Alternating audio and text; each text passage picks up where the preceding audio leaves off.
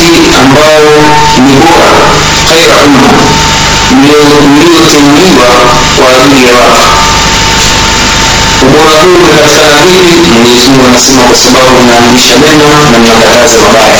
Sifa moja ya sifa ya waislamu kuwa ni umma uliokuwa bora wanaamrisha mema na wanakataza mabaya vile vile katika surat almunafiqun aya nane mwenyezi mungu subhanahu wa taala baada ya kuona waislamu wanadhoofika baada ya kuingia katika vita mwenyezi mungu subhanahu wa taala baada ya kuona waislamu wanadhoofika baada ya kuingia katika vita na makafiri na nini wananyongeka mwenyezi mungu anawaamsha hamasa kuwaambia kwamba msinyongeke anasema allah subhanahu wa taala kwanza kuwaambia waislamu kwamba is ni yake allah na ya mtume na waumini pale aliposema katika sura lmunafiqun walillahi lizzatu walirasulihi walilmuminin alisa inatokana alaziz yani mwenye nguvu kwa hiyo hapa tafsiri ya aya hii hakika mwenyezi mungu anasema ni yeye tu ni mwenye nguvu na mtume wake na waumini mungu na mtume wake na waumini pia katika sura al imran katika kunyanyua maanawia au nafsi za waumini mwenyezi mungu anasema katika hali ambayo labda waislamu wanaweza wakafikiwa na unyonge kutokana na kupata vipigo kutoka kwa makafiri au dhuluma wanazofanyiwa mwenyezi mungu anasema wala tahinu wala tahzanu wa antum lalauna in kuntum muminin msinyongeke wala msihuzunike nyinyi ndio mko juu endapo mtakuwa ni waumini wa kweli. Vile vile katika aya nyingine surat nur aya 55 mwenyezi mungu subhanahu wa taala ananyanyua قال ابن وعد الله الذين آمنوا منكم وعملوا الصالحات لا يستخلفنهم في الأرض كما استخلف الذين من قبلهم ولا يمكنن لهم دينهم الذي ارتضى لهم ولا يبدلنهم من بعد خوفهم أمنا يعبدونني ولا يشركون بي شيئا يسمون وأسمع فسورة النور أنا سمتان عن أواهيه ولوالواليه كأن يولوني na wakatenda matendo mema atawajalia hakika kabisa kuwa ni makhalifa katika ardhi yaani mabwana katika ardhi kama alivyowajalia makhalifa wale waliokuwepo kabla yenu nyinyi walikuamini vile vile walaimakinanna lakum dinakum irtada lakum ataimakinisha dini yenu ambayo mwenyezi mungu ameridhia dini ya kiislamu dini ambayo ni pekee mbele ya mwenyezi mungu inna dina inda llahi lislam hakika dini mbele ya mwenyezi mungu ni uislamu ndio dini peke yake aliyoridhia mwenyezi mungu subhanahu wa taala anasema ataimakinisha ataipa nguvu dini yenu kisha anasema walayubadilannahum min badi khaufihim amna atawabadilishia hofu mlizokuwa nazo mtakuwa na amani katika mioyo zenu mtakuwa na amani katika miji yenu na mtakuwa mnamwabudu yeye tu anasema yaabudunani watu hawa waliowawili watakuwa wananiabudu mimi tu la yushrikuna bi sheia hawakunishirikisha na chochote yani kwa maana nyingine watakuwa ni watu wa tauhidi mkhalis hao ambao watapewa tamkini katika ardhi watapewa nguvu heshima na ukhalifa na ubwana hii katika baadhi ya tafasiri kwamba ukhalifa huu una maana kwamba waislamu walioambiwa wakifanya haya aliyotaka mwenyezi mungu kwamba watakuwa ni waumini wa kweli na watatenda matendo mema watakuwa mabwana katika ardhi hii katika nyanja zote za kimaisha watakuwa mabwana katika mambo ya uchumi watakuwa ni mabwana katika siasa watakuwa ni mabwana katika majali ya kivita na kijeshi. Watakuwa ni mabwana katika jamii yani wao jamii zao zitakuwa bora maisha yao yatakuwa ni bora watakuwa makhalifa wanaitawala ardhi hii kwa ujumla katika kila nyanja za maisha. Vile vile taala ameonyesha heshma na hadhi ya dini yenyewe ambayo ni uislamu katika sura assafu aya nane mwenyezi mungu anasema huwa alladhi arsala rasulahu bilhuda wa dini lhaq liyudhhirahu ala dini kullihi walau kariha alkafirun anasema hakika yeye allah subhanahu wa taala ndiye ambaye alimtuma mjumbe wake na dini ya haki ambayo ni dini ya uislamu. Kisha akasema ili lengo la kumtuma mjumbe wake ipate kushinda dini zote. Amemtuma mjumbe wake mtume muhammad salllah alih wasallam ili aweze kuzishinda dini zote kila dini iliyoundwa na walimwengu kwa sababu hakuna dini ya mwenyezi mungu ila ni uislamu inna dina inda llahi alislam na nyingine mwenyezi mungu asema waman yabtaghi ghaira lislam man yabtaghi ghaira lislama dina falan yuqbal minhu wahuwa fi lakhirati min alfasirin atakayefuata dini yoyote isiyokuwa ya kiislamu basi hatakubaliwa milele na huko akhira atakuwa katika watu wa hasara kwa hiyo mwenyezi mungu anatoa ahadi kwamba yeye ndiye aliyetuma mjumbe wake na dini ya haki dini ya uislamu ili ipate kushinda dini zote hata kama makafiri watachukia lakini hilo litatimia vile vile katika kubainisha ushindi wa waislamu nako ni katika yale tuliyozungumza mwanzo kunyanyua maanawia nafsi za waislamu kwamba wao ni washindi wasibabaike na unyonge waliokuwa nao mwenyezi mungu subhanahu wa taala anasema inna lanansuru rusulana walladhina amanu fi lhayati dunya wa yauma yaquma lashhad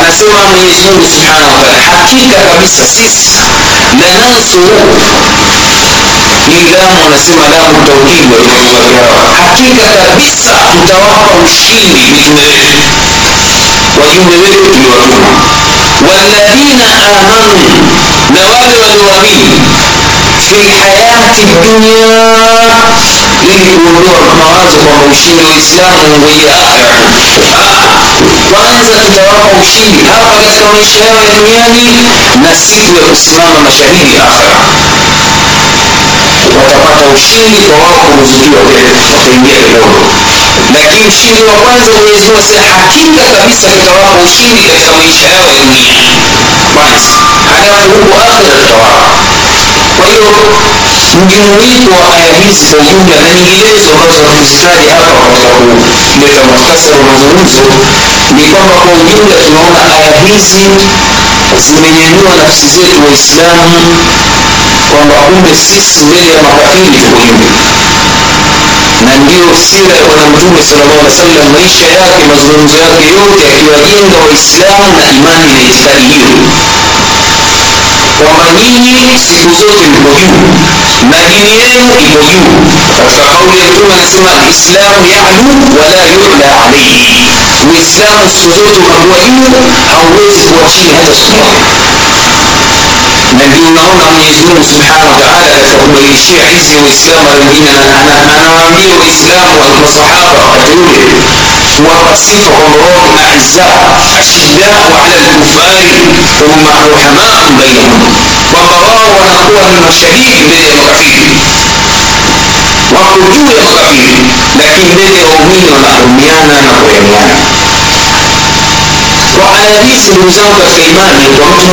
qurani anakuwa mbele ya kafiri habadiliki hata kama ni mnyonge wa kimali au kapatwa na msiba ya kutawaliwa unaona kutawaliwa kwa maana ardhi yake imechukuliwa na makafiri mali zake zimepewa na makafiri kama hali tuliokuwa nayo waislamu leo maanake ulimwengu mzima hivi sasa waislamu wanalio wametawaliwa ima utajiri wao unaona au siasa kisiasa ardhi zao zimechukuliwa na tawaliwa na makafiri maake inazungumza hivi sisi tunatoka mfano nchi ambazo kuna waislamu wengi mfano nchi mimi tanzania nisba ya waislamu ni zaidi ya asilimia hamsini. Lakini nchi nzima imetawaliwa na makafiri katika kila nyanja ukija kwenye masala ya, kisiasa mnafahamu hali ya waislamu wako vipi? Ukija kwenye masala ya kiuchumi nyanja zote za kiuchumi sasa zimekamatwa na makafiri tanzania leo mashirika makubwa yote ya kuendesha biashara ya makaburu. Mengi kutoka afrika kusini leo tanzania kunatengenezwa viwanda vya pombe kama vile viwanda vya kutengenezea chakula au nini. Jinsi vilivyokuwa vingi. Kila barabara ukipita kuna matangazo ya ulevi kwa nini kwa sababu waislamu wanyonge hawawezi kufanya biashara. Kwa hiyo istikmarati investment zinazoletwa katika nchi zetu ni za maadui wa dini ya mwenyezi na wametumia fursa hii katika kuwakandamiza waislamu kwa kuwaletea vilevya na mambo mengine hii ni hali ndugu zangu katika imani si hali ambayo ataka mtu ende chuoni madrasa au skuli kuweza kujua unyonge wetu waislamu kila aliyetoka popote alipo yani sisi kutoka east africa anajua udhaifu wa waislamu nukta ya pili ya mhadhara huu ndugu zangu katika imani ni kwamba kwa nini huu unyonge kwa nini waislamu tumetawaliwa kielimu mfano? Yani nilizungumza jana kwamba leo tumeanzisha dispensary tangu ikamilike majengo na mwezi wa pili natafuta daktari mwislamu ambaye ataruhusiwa kupitia shahada yake tufungue hospitali. Twatafuta. Kwa nini? Kwa sababu tumetawaliwa kielimu. Walio wengi katika waislamu hawasomi hawakusoma. Wako nyonge. Hawana elimu za juu. Sana sana mtu kasoma mwenye shahada ya phd labda utakuta watu nadra wachache na ukimpata huyo mchache ameuvua uislamu zaidi ya jina tu waliobaki nayo maisha yake yote yaliishi kama kafiri bali amefikia hatua muislamu namna hiyo ili ahisi kwamba aishi sawasawa katika maisha ya kiraha na starehe lakini afiche imani yake ili asije akakosa cheo au akakosa mshahara mkubwa kwa nini sababu ukidhihirisha uislamu hivi sasa hali ilivyo utakandamizwa ndio utakuta kule kwetu mtu ataitwa abdallah au muhammad au ali lile abdallah halitaki atatafuta jina lile la mwisho la kabila nani a simba simba huwezi hiyo kristo muislamu a mwakisumbusa mwakisumbusa ukamjua kingine a au b mabalala ni b mbagala lakini sasa mabalala maelewe nini ni nini wanafanya kusudi kwa sababu gani kudhihirisha ule uislamu inakuwa ni kero na badaa kwa yeye ndiyo hali ambayo imetufikisha makafiri leo hivi lakini mnaangalia swali ilikuwa ni kuwaje waislamu mpaka tuwe wanyonge namna hii wakati qurani imetupa haki zote zinaonyesha kwamba sisi ni watukufu na ni wenye haki hili ni swali muhimu ambalo tutaondoka nalo na mhadhara huu kuweza kupata jawabu. Baada ya kupata jawabu kutafuta sasa sababu za kurejesha hadhi ya Uislamu walionayo waliopewa na mwenyezi subhanahu wa kwanza kabisa kabla ya kutoa jawabu ni kujaribu kuidadisi tarehe historia. Kwamba je hivi ahadi hizi ambazo zimetolewa na mwenyezi mungu katika kwa watu ambao hawakusoma tarehe ya uislamu ambao ni walio wengi sasa watu ambao hawajui historia ya uislamu watu ambao hawakuelewa katika kufunzwa mambo ya uislamu kama ilivyo tulio wengi tumesoma katika madarisi au maskuli ambayo yamewekewa curriculum na makafiri kijana mpaka anamaliza chuo kikuu hajui chochote kwamba waislamu walifikia wakati wakaitawala hii wilaya karibu kabisa. Hawajui chochote wengine niliwahi kuzungumza mhadhara huo wameshangaa na wako katika steji za kuingia vyuo vikuu wanafunzi wa ile kwamba hawajui kwamba waislamu walitawala spaini ambayo ilikuwa makao makuu ya khilafa wakati huo karibu karne yaani hawa makafiri wazungu waliokuwepo ulaya mpaka uingereza walikuwa chini ya bendera ya la ilaha illallah kwa maana gani? Ilikuwa hawana wanalofanya ila kutegemea spain. Vijana wao kuwapeleka kwenda kusoma spain katika mji wa cordoba kufundishwa mambo ya uhandisi mambo ya tiba na mambo mengine ya kidunia wakifundishwa na lugha za kiarabu wakipokewa na Uislamu, kwa sababu ni dini ya tolerance imekubali kuwapokea watu kuwapa feri kwa hiyo walikuwa wakipokewa na, na makhalifa wengine wakipewa scholarship huo upande wengine walikuwa wafalme wao uingereza kihistoria ilikuwa imechapisha pesa zake. Spain ambao wakati ule iliitwa andalus coins hizi za uingereza zinaletwa zinatajwa jina la mfalme lakini vilevile kunaandikwa la ilaha illa llah muhammadun rasulullah. Kuonyesha kwamba financial system ilikuwa wakati ule iko chini ya la ilaha illa llah ilikuwa chini ya waislamu yaani wao ndio walikuwa wakikontroli hali halisi. Hata mwanamchuoni mmoja muhamad kutub anaelezea katika kitabu ya tarehe anasema ilifikia wakati mapadre viongozi wa kanisa wakienda kwenye maduka kuwanunulia zao vitu vya thamani kama vile dhahabu nyingine kwa ajili ya mapambo. Basi analazimika mtu kununua pete au mtukufu ambao ndani yake una kitu kimeandikwa la ilaha illallah muhammadu rasulullah. Kwa maana atmosfia yote ilikuwa ni uislamu hali ambayo leo imegeuka kuwa ni kinyume chake. Kwamba leo waislamu katika nchi yetu unakwenda dukani unanunua begi la mwanao la shule limeandikwa oh jesus save me. Au limewekwa msalaba unaona kitu nakinunua unalazimika hiyo pesa yenyewe bahati mbaya sikuja hapa pesa ya tanzania shilingi elfu tano. Ina kofia ya boka. Ina msalaba. Ni mambo yamekuwa kinyume. Yaani sasa financial system yote ulimwengu iko chini ya makafiri. Leo waislamu wanataka hawataki. Mambo yao ya kibiashara na uchumi yote yanaendeshwa na makafiri. Bidhaa tunazovuna sisi. Mafuta petroli sijui chai kahawa bei zake zote zinatungwa na wazungu iwe wa amerika au wa ulaya. Siku wakiamua kuangusha soko la chai mwataka hamtaki litaanguka hii kuonyesha sasa namna gani makafiri wamefikia hivi lakini je hali hii hatukuwa nayo waislamu? Jawabu kwa mtu aliyesoma tarehe anagundua kwamba waislamu walifikia kilele hicho kwa upande wa silaha unaona waliweza kufaulu waislamu walipokuwa huku kutengeneza ala mbalimbali zikiwemo ala za vita wakati huo waislamu walikuwa wanahesabika wako juu hata baadhi ya nchi baadhi ya watawala maskini walipofanya urafiki vilikawa moja ya sababu ya kuwaunga waislamu kufanya urafiki na makafiri wakaanza kuwauzia silaha zao kuangalia alwalau walbaraa ni nani anatakiwa ya rafiki yetu wa kweli ni nani anatakiwa ya adui wakaanza kuwapa kuwafungulia milango ya kila heri tuliokuwa nayo matokeo yake vijana hawa walikuja kusoma wakazichukua zile elimu wakazifanyia tarjama katika lugha zao historia inaonyesha hivyo wakaanza kufundisha katika madarisi yao maskuli yao majuo vyao wakaanza na wao kuinuka kipindi ambacho ilikuwa wazungu siku hizo hawajui hata namna ya kuvaa. Ilikuwa ni kiza kama vile tunavyoita sisi wakati ule wakoloni wakiita afrika continent wakati europe ilikuwa ni continent. Nuru ya uislamu na waislamu walipokuja ikaanza kuangaza heri ya maendeleo ya kibinadamu.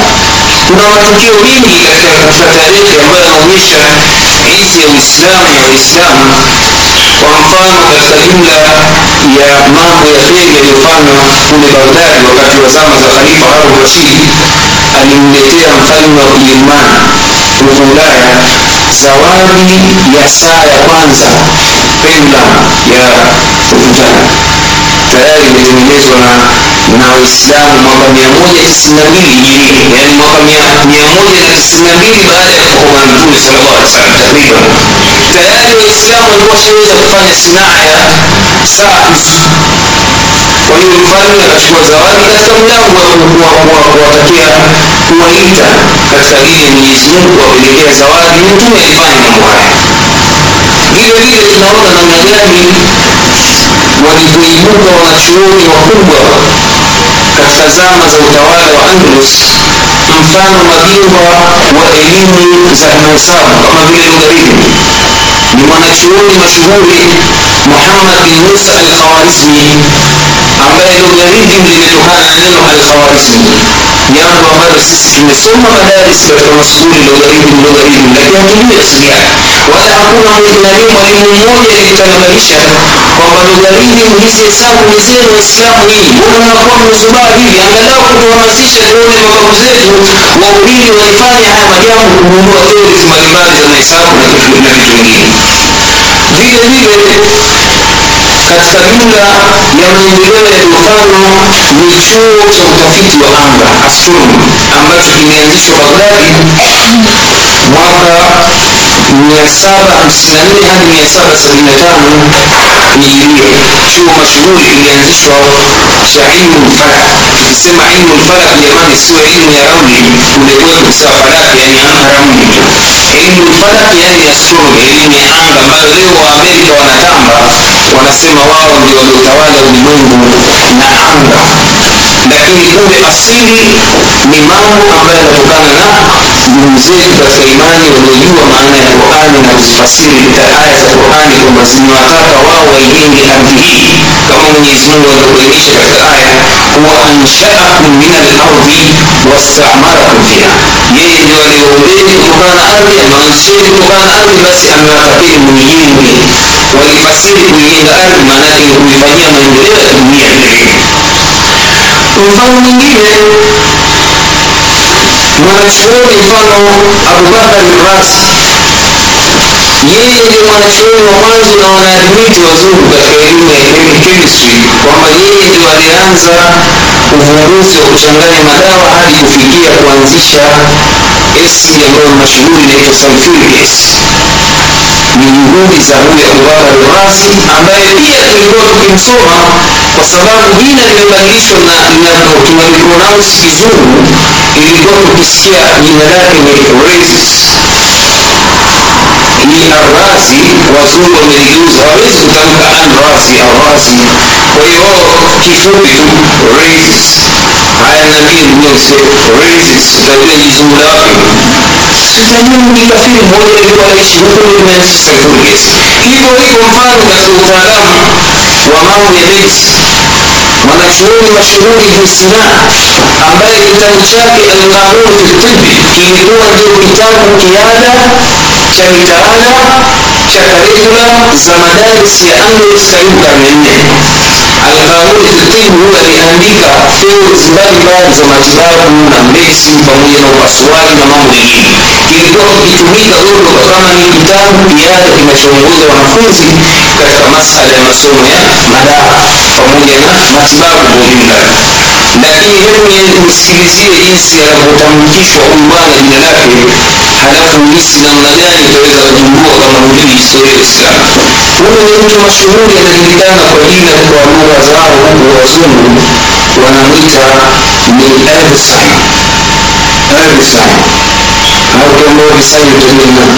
ni kafiri moja ilikuwa na hasa vile tulivyoelewa kwamba sisi mambo haya kwa yaona maendeleo yote yametoka Ulaya. Kwa hiyo tunajua huyu kafiri mwenzao. Huyu lakini kumbe na Ibn Sina leo alhamdulillah baadhi ya vijana tunawakuta kule Afrika Mashariki wanaanzisha maduka ya madawa. Kwa sababu ya kwanza ulijua historia utakuta mtu kaandika duka eh, au au hospitali jina au dispensary ili ni ajili ya nini kukumbuka hisi ya Uislamu na Uislamu. Kumbe haya mambo yetu. Na hili ndugu zangu ni jambo muhimu kufufuliwa silabas ambazo zitaweza kuwafundisha vijana wetu tarehe sahihi ya uislamu itawafanya hawa vijana wetu walio kuweza kujua na kukumbuka na kuwafanya hii iwe ni motivation kwa wao kufanya makubwa kuweza kulingana na mababu zao. Ili nini? Katika kurejesha hali ya uislamu na uislamu. Kuwakumbusha watu masjid heshima walikuwa nayo kabla wakiunganisha na aya za qurani tulizosoma naona ni kitu cha hakika kimepita katika historia na wenyewe wanasema historia inajirudia kama ilivyofanyika kwa wazazi wetu na babu zetu siku za nyuma kwa nini leo isifanyike tena? Na hili kwa, kwa taarifa yenu ndugu zangu waislamu makafiri wanalijua ndio maana wanajaribu kuficha ukweli kujaribu kuficha haki kuificha historia kuifanyia distortion historia ili nini angalau msije mkakumbuka kwamba nyinyi mliwahi kuwatawala makafiri iwe ni nyinyi mmebaki nyinyi ni watu wa kutawaliwa ni watu wanyonge muwe ndiyo lengo lao kubwa hilo. Ndio unaona kule katika historia katika vitabu vyetu vya history vitabu vya ujumla mambo ya geography na nini kijana ni nadra kusoma geography ya Uislamu, nadra sana hasa kumeingia hizi nani system za, za uzalendo na nationalism mtu anafundishwa mambo ya kwao tu mambo ya afrika mambo ya nchi yake lakini ni nadra kusikia watu wamezungumzia geography ya saudi arabia au geography ya, nchi za, za, za, za middle east kwa jumla au history ya middle east ikiwemo mambo ya dini kwa jumla yalivyoibuka vizuri, kitu nadra kukipata yani inapata mtu juhudi yake mwenyewe kuweza kuangaika na kwenda kutafuta hadi kusoma na kuelewa. Lakini kweli tumesoma mpaka masekondari hatukuyakuta haya baada ya juhudi ya kutoka na kuangaika kusoma huku na huku ala kumbe tulikuwa hivi. Na kweli itakuwa ni sababu ya mtu kujenga hisi katika nafsi. Kwamba huyu kafiri akipita hapa kifua mbele kwamba si lolote chochote na matukio jamani naona yanajitokeza hivi sasa yanazidi kutupaisha ili tukio la leo sitaki nizungumze lakini naonekana namna gani maudhaifu wa makafiri kwamba vijana watatu vile wamepanda ndani ya ndege wametikisa nchi zote.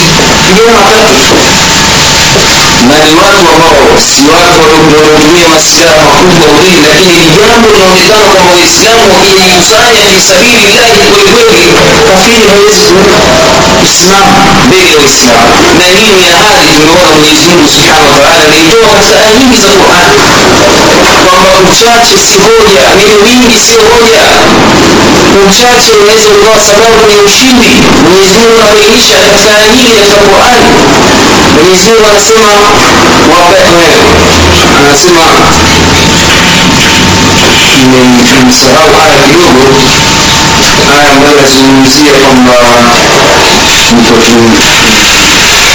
wakaribu min ibadiya ashkur ni wachache katika wale wangu mwenyezi mungu anasema ni wenye kunishukuru katika aya zinazoonyesha kwamba e, wingi sio hoja ni wachache katika waja wangu yani walio wengi ni watu wenye kumkufuru allah subhanahu wa taala aya nyingine mwenyezi mungu anasema kam min fiatin qalilatin ghalabat fiatan kathiratan biidhnillah ni wangapi waliokuwa wachache wanashinda walio wengi kwa idhini ya mwenyezi mungu subhanahu ndio pale kusema wala tahinu wala tahzanu msiongeze kwa sababu nyinyi wachache msiongeze kwa sababu hamna mali msiongeze kwa sababu yetu mmeambiwa.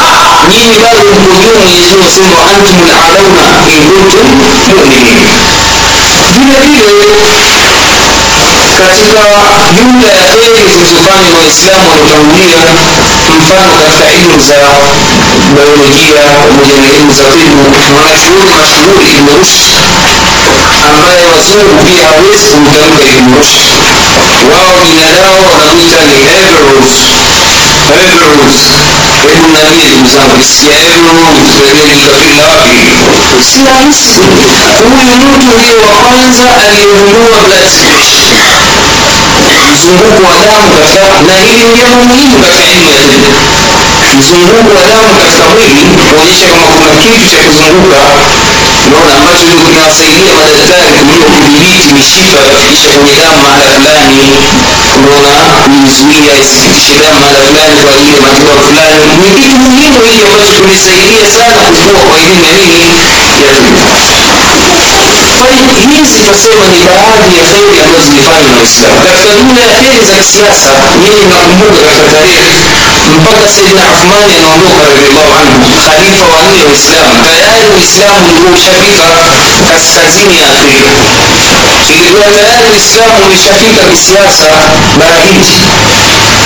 wakati wa khalifa uthman walipokuja makhalifa baada ya makhalifa hao waongofu wengine. Waliokuja wakaendeleza uislamu na kuweza kuipeperusha bendera ya la ilaha illallah mpaka huku ulaya ya kusini na wakaupeleka uislamu mpaka uchina. Na uislamu ukazidi kuteremka chini mpaka afrika wakokwetu kuna maeneo ambayo wanasema umeingia uislamu kwa njia ya upole biashara kuna maeneo mengine jihadi njia jihadi fisabilillah watu wengi hawajui mfano wanasema east kwa uislamu umeingia kwa biashara. Hapana. Anasimulia wakati alipopita barahindi nini barabara ni ya hindi nakumbuka alipita mombasa kenya na akafika pemba na akafika mpaka mji unaitwa kilwa kusini ya tanzania. Yeye mashallah alikuwa ni bahara ni baharia na ni mwanachuoni ilikuwa kila akifika anaandika aliyoona na haya aliyoandika baadhi mpaka yalinukuliwa katika vitabu vya makafiri ibni batuta anaelezea alipofika kilwa akashangaza kuona kuna nchi ya kiislamu imenemeka kibiashara na mji wake ni mzuri kaelezea na watu wake nadhifu mji wenyewe nadhifu yule mtawala alikuweko mwadilifu halafu sifa moja kubwa kaitangaza juu ya waislamu. Kwanza amewaita ni yani watu wa ya sunna jamaa. Halafu pili akawaita ni mujahiduna fi sabilillah. Mujahiduna. Ilikuwa kazi yake yule amiri alikuweko pale na hii akituma vikosi vya jeshi kwenda kupambana na makafiri kongo zaire wapi naona yale makabila ambayo yamekataa kusilimu kwa njia ya, ya dawa basi akipeleka kuwapiga vita kama ilivyokuja aya quran waqatiluhum hata la takuna fitna wauweni wapigeni vita mpaka kusiwe na shirki kwa hiyo ukweli ni kwamba uislamu west africa kwa sifa ya maneno aliyozungumza ijumakuta ulienea wewe umeingia kwa njia ya biashara hatukatai waarabu walipofika wakafanya biashara amana zao na nini wakaonekana ni watu wema wako wasilimu lakini vile vile uliingia kwa njia ya jihadi kazi ambayo walifanya makhalifa wote abubakar alipoingia akaendeleza jihadi kwa mtume alipoondoka abubakar kaja umar kaendeleza jihadi na ikawa ni sababu umar kuanguka dola mashuhuri ya persia na ya waroma wakristo unajua historia ya kazi aliyoifanya umar kusafisha dola mbili mashuhuri zilizokuwa zikitetemesha ardhi ya ule dola ya kiroma na wapeshi hivyo hivyo saidina uthmani akaja akaendeleza jihadi kwa maana ya kitali alipokuja nani saidina ali akaendeleza.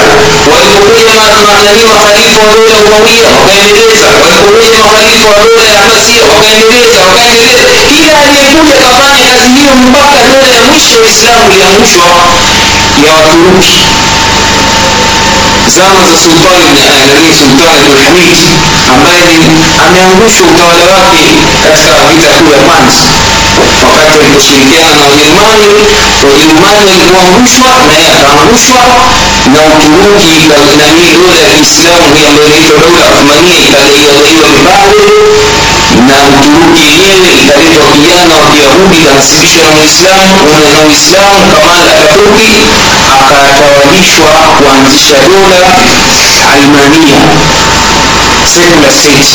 Ndio leo mnaona mpaka leo uturuki ni uislamu jina tu ndio sasa kidogo kuna shababu za uislamu lakini ukweli ni kwamba katika kipindi alichotawala huyu baada ya vita kuu za, za, za kwanza na pili mpaka leo kaweza kufaulu kuufuta uislamu katika nyoyo za waislamu wambaki watu madina.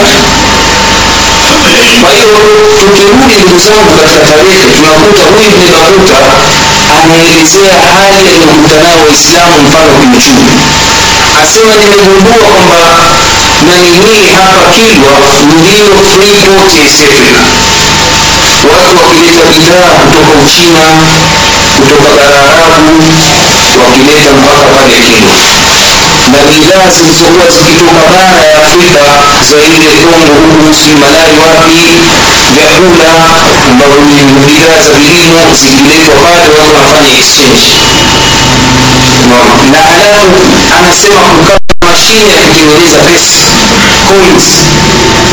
Na bahati nilitembelea mimi nikapata baadhi ya coins. Za zamani naona zikitaja majina ya wale maamiri waliokuwepo na neno la ilaha illallah muhammad? Ilikuwa nembo yao kubwa hii kuonyesha namna gani limakuta ilipofika pale kakuta uislamu umeshaingia karibu karne ya pili baada ya kufa kwa mtume sallallahu alaihi wasallam na ilikuwa kilwa ni kilele cha kheri katika mwambao wa pwani dola mashuhuri kabisa na haya alhamdulillah hayaelezwi na waislamu hata makafiri pia wanaeleza hivi lakini katika juhudi za kusahaulisha mimi nimetembelea kilwa hivi karibuni magofu ya misikiti iliyojengwa karne ya pili baada ya kufa kwa mtume hakuna mtu anayetunza mungu tu kajalia kwamba yale magofu yamedumu muda mrefu lakini hakuna juhudi yoyote ya hizi athari kwa nini? Kwa sababu kuwasahulisha walimwengu na waislamu kwamba kulikuwa na kitu. Yaani lao kama wangeweza kushajiisha basi watu wangeanza kuhisi ile hisi angalia wanaposhajiisha watu kwenda kuangalia mapiramidi lau kama ingelikuwa nchi za ulaya na amerika na haya nanini madhabati si unesco si nini ingefanya juhudi kwa kilwa uislamu angalau ungepata kujulikana kumbe umeingia katika nchi hizi kwa hisi na heshima lakini wanajua kwamba tukiweza kufungua milango hii heshima ya uislamu itakuja kurejea kwa hiyo wanachofanya wao tumefika kwenye nyumba ile nini jengo la ofisi twauliza kama wana ofisi zote walizoandika juu ya akili. Hamna yule msimamizi anaambia vilikuwepo zamani lakini siku hizi hakuna. Hakuna habari yote hizi zinaandikwa ufanye juhudi ya kitaalamu wende ukatafuta lakini ukienda uspoti pale mahali ukisema nataka kitu chochote cha gharadi usikuti lakini maeneo kama vile mbuga za wanyama ukienda ukienda kwenye hoteli utakuta kwenye hoteli kumejaa vijipamflet chungu nzima vinaelezea habari ya mbuga ya wanyama wanyama waliokuwepo na nini. Kwa nini? Kwa sababu ya kusahaulisha ile kheri iliyopatikana na waislamu na kwamba waislamu wakiijua kheri hiyo basi watakuja kurudisha heshima yao na wakirudisha heshima yao tutakuja kupata hasara hii ndugu zangu katika jumla ya baadhi ambayo nimekusudia kuyazungumza katika nukta ya mhadhara. Huu nukta nyingine ndugu zangu ambayo itakuwa ni mwisho ya kufungia mazungumzo yetu ambayo itakuwa kidogo ni pana zaidi ni juu ya kitu gani kimesababisha kudhoofika kwa waislamu. Maoni yako mengi kwa nini waislamu wamedhoofika maoni yako mengi kuna wanaosema kwamba kudhoofika kwa waislamu kunatokana na sababu za ndani. Kwamba ni sisi wenyewe ndio tumesababisha kudhoofika. Na kauli hii ina ushahidi. Na kuna wanaosema kuna sababu za nje. Kwamba sisi tumedhulumiwa na wasoko waislamu ndio maana tukanyongeka lakini sasa jawabu lilokuwa zuri ni kusema sababu zote mbili hizi ndio zimekuwa sababu ya nini kunyongeka waislamu tukija kwenye nukta ya kwanza kwamba sisi wenyewe ni sababu mwenyezi mungu subhanahu wa taala katika suratu nisa anatuambia walan yajala llahu lilkafirina ala lmuminina sabila mwenyezi mungu hatojalia milele hii lano anasema tufidu listikbal neno hili linafairisha nafyu nafyu listikbal kukanusha yale yatakayotokea baadaye. Kwa maana mwenyezi mungu anasema hatojalia baadaye. Au wengine wanasema ni milele abadi. Milele. Katika lugha ya kiarabu hatojalia milele kuwapanjia makafiri ya kuwatawala waumini ya kuwatawala nini waumini sasa hapa maneno ya allah subhanahu wa taala na mwenyezi mungu subhanahu wa taala ni mkweli na anayoyasema tutakiwa kuyaamini ni haki kama sisi ni waumini tunaamini haya maneno ni haki. Sasa lazima tuangalie kwamba haya maneno ni haki. Kama ikiwa mwenyezi mungu waumini makafiri kuwatawala waumini basi ina maana ya kwamba sifa ya waumini haijapatikana katika nafsi sisi ambao tumekuwa na unyonge kwa sababu leo kama tungelikuwa ni waumini wa kweli basi mwenyezi mungu asingefungua njia ya kuwapa makafiri kwa utawala lakini baada ya kudhoofisha imani zetu zikawa ima sifuri au moja kwa mia au mbili kwa mia au below 50 basi mwenyezi mungu akawa amewafungulia njia kutawala. Kwa hiyo hapa linaonekana godoro ni la udhaifu wa imani ya uislamu. Na aya nyingine zinaunga mkono zikizingane kabla tukizifanyia tabiri kidogo. Mwenyezi mungu kwa mfano katika aya ambayo عن يسلم ولله العزة ولرسوله وللمؤمنين. هذا مثال يومين. وإن ولدنا ثمن بعيد بس سهل يكون سيفا إيمان. ولله العزة من يزمو سمع مدوح وزا من يزموه نمجم راكع يومين سيكون عزة. إذا ما نسيفا إيماني.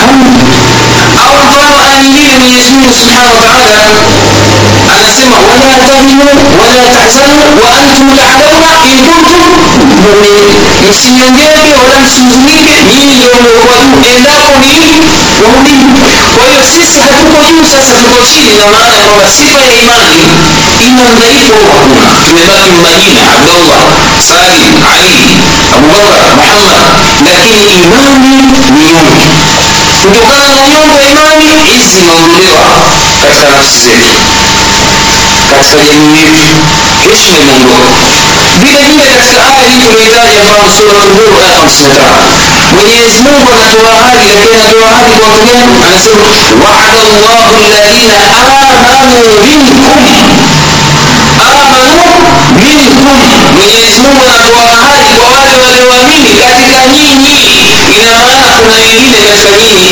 ni waislamu Mbona imani haijaingia katika hilo. Kwa hiyo anawaahidi waumini ambao pia ni wale wenye kutenda matendo mema, waamilu salihati.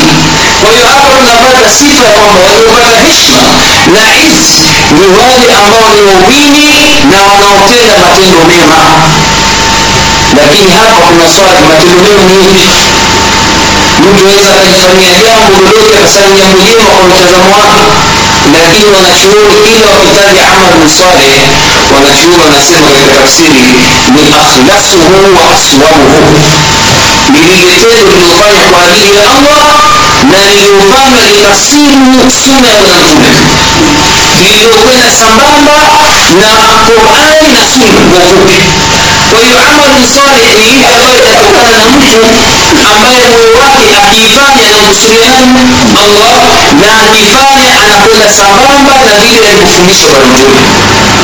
Katika yule amalu saleh mfano ni swala gani wanaoswali kwa ajili ya allah fasalli lirabbika wanhar wameswali kwa ajili ya nani allah ina maana ukiswali kwa ajili ya jini kwa ajili ya shetani kwa ajili ya mzimu mganga kakwambia nenda kaswali swala ya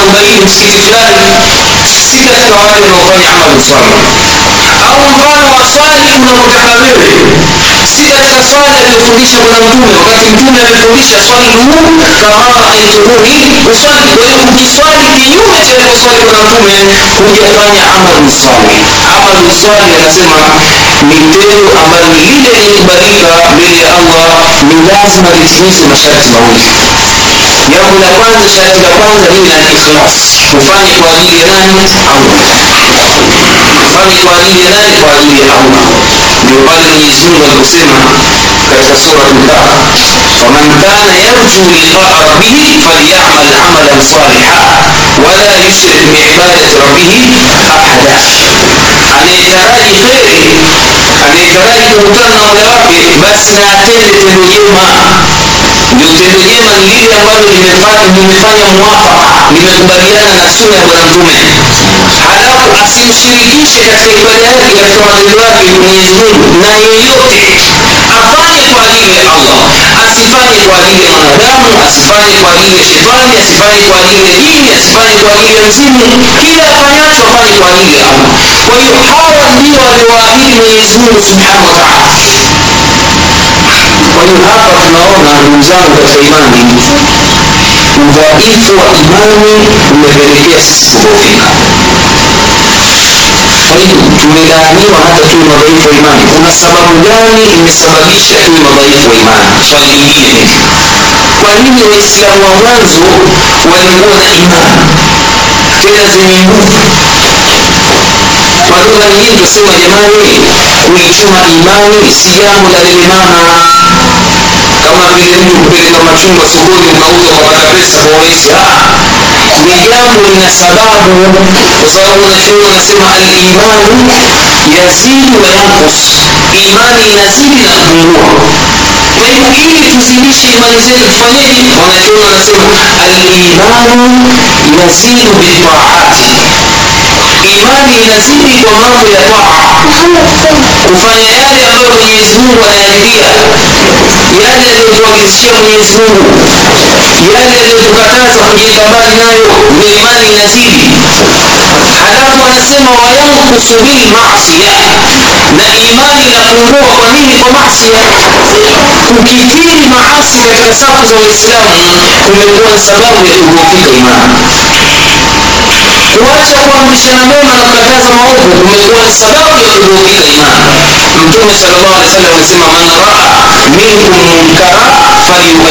biyadihi fain lam yastati fabilisani fain lam yastati fabiqalbihi wadhalika adhafu liman angalia sababu ya kudhoofika imani mtume anatuambia mwenye kuona na uhurumia umii sasa waislamu mwenye kuona ovu alizuie kwa nguvu akishindwa aseme akishindwa achukie.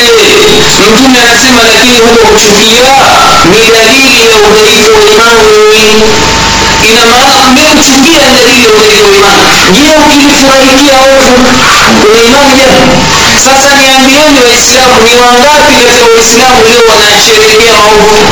Wala tusiende mbali katika jamii yetu iliyohamia hapa ndugu zetu wangapi wamehamia hapa baada ya kuja manchi haya wanayasherehekea wanayaongelea maovu kwa hiyo wamebaki majina tusema watoto abubakar umar uthman muhammad ali na nani lakini imani imeporoka hana imani kwa nini kwa sababu anasherehekea maovu kwa hadithi ya mtume sallallahu alaihi wasallam tayib sasa kama hii ndivyo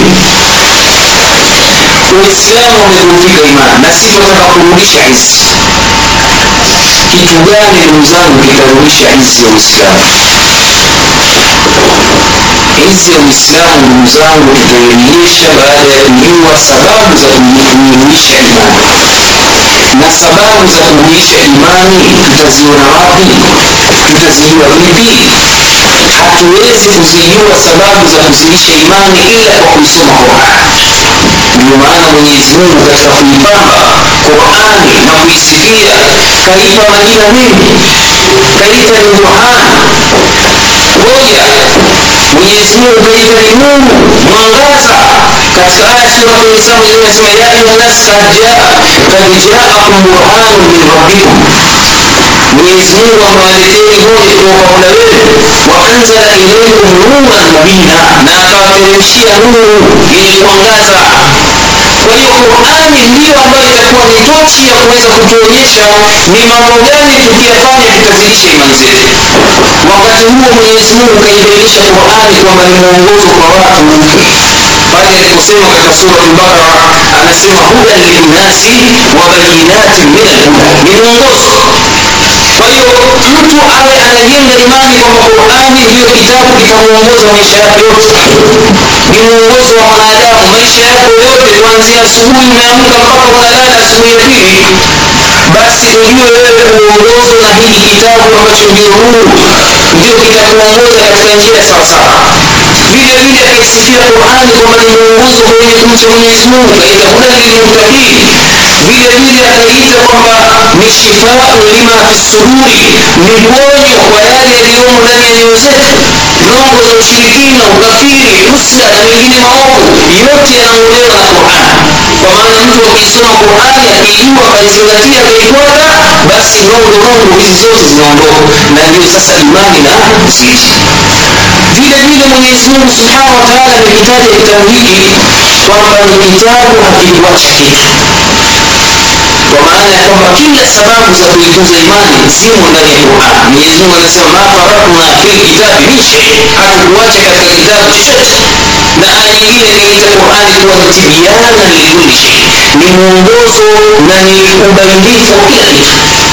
Vile vile mwenyezi mungu akiita ni kitabu mubarakun kitabu kilichobarikiwa kina kheri nyingi ndio maana ya baraka kheri za mungu anasema allah subhanahu wa taala kitabun anzalnahu ilaika mubarakun liyadabbaru ayatihi waliyatadhakaru ulul albab kitabu anaambiwa mtume tumekuteremshia wewe ndani yake kina kheri nyingi kina baraka ili wapate kuzingatia aya zake waislamu wanaokisoma halafu wapate kuwaidhika wenye akili ulul albab وقرات الانجيل من يزرع كتسوم التي هو قد موحدة لكن يقول لك هو قد موحدة يوالي من يكيد بعد يتسوم هو من يعيد بلا بلا تنوانا من يزمون وأنا حمسيشا مؤمين والإسلام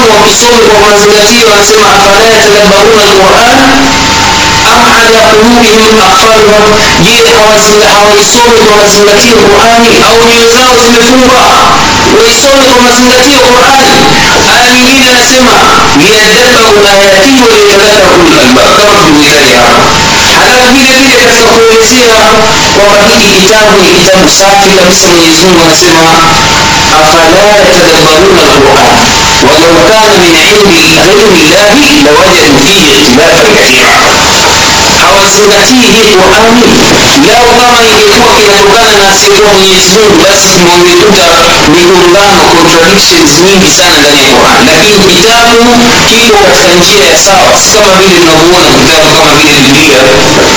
Na maneno ya kugongana chungu mzima mundani mwenyezi mungu katika kukisifu kitabu hiki anasema wahadha kitabun anzalnahu ilaika mubaraku fattabiuhu wattaquu laalakum turhamun anasema hiki ni kitabu tumekuteremshia ewe muhammad ina baraka nyingi ndani yake fattabiuhu amri sasa yetu waislamu sote hivyo kifuateni na mcheni mwenyezi mungu huenda mkaelemewa kwa si masala hapa masala ya kuisoma qurani tu kuna kuisoma qurani kuizingatia na kuifuata kukifuata hili kwa maana ya kutekeleza yale ambayo yamo ndani.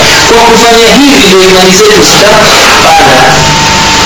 Angalia mwenyezi mungu subhanahu wa taala anabainisha kilio cha bwana mtume sallallahu alaihi wasallam baada ya watu kuipuuza qurani watu wake mtume anaonyeshwa ana, ana, anaomba usaidizi wa mola wake mwenyezi mungu anasema waqala rasulu ya rab inna qaumi ittakhadhu hadha lqurana mahjura ewe mola wangu hakika watu wangu wameifanya hii qurani ni kitu chenye kutuka maneno haya yamesemwa na mtume karne ya kumi na nne. Leo waislamu baada ya kuitupa qurani wamekuwa wanadhalili wengi wetu wala tusijidanganye tumesoma qurani mwezi wa ramadhani tena hawe ibada, lakini wengine hata ndani ya majumba yao hawana msahafu kuonyesha namna gani umeifanya hii qurani ni mahjura kitu kilichohama wamekihama kabisa angalia mwanachuoni shekhu lislam ibni taimia katika kufasiri aya hii ana maneno mazuri. Anasema man lam yaqra alquran faqad hajarahu ambaye haisomi quran kabisa basi ni katika hawa walioihama waliifanya qurani kuwa ni mahjura maake mtu asiyasahau maneno kayasema mtume kwa ajili ya makureshi wanachuoni wanasema kila ambaye kuifanya haya aliyoyataja shekhi mfano ndiyo ameihama quran.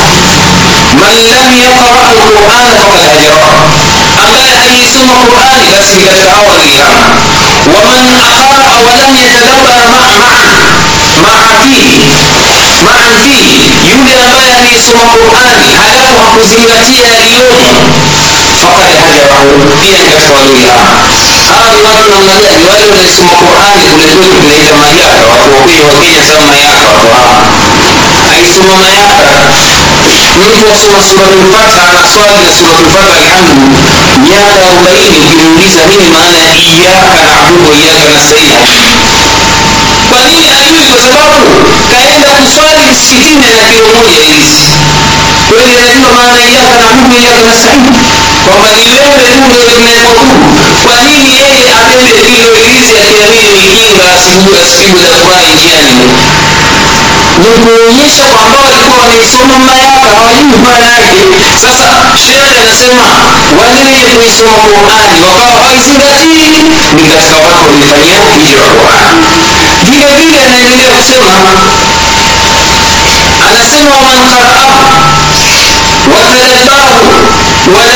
walam yamal bima fihi fakad hajarahu yule mwenye kuisoma halafu wakaizingatia yaliyomo. Lakini hakuyafanyia kazi yaliyomo. Katika waliohama na ndio tuko wengi sasa.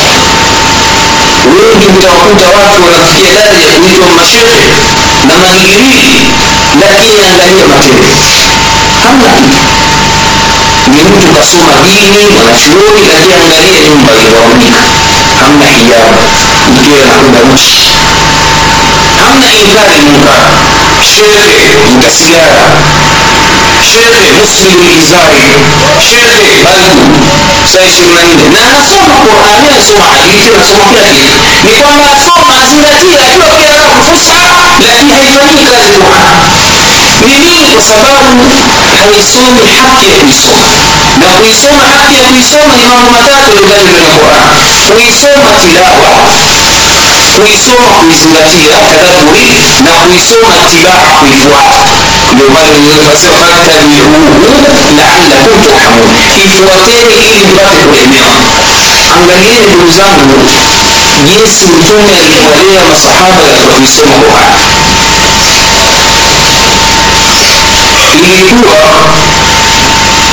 ambaye anapita mashuhuri andika vitabu vya tarehe na sira ilikuwa mtu anayepita katika nyumba za masahaba katika usiku akipita usiku majumbani anasikia vumo la qurani linalosoma majumbani usiku.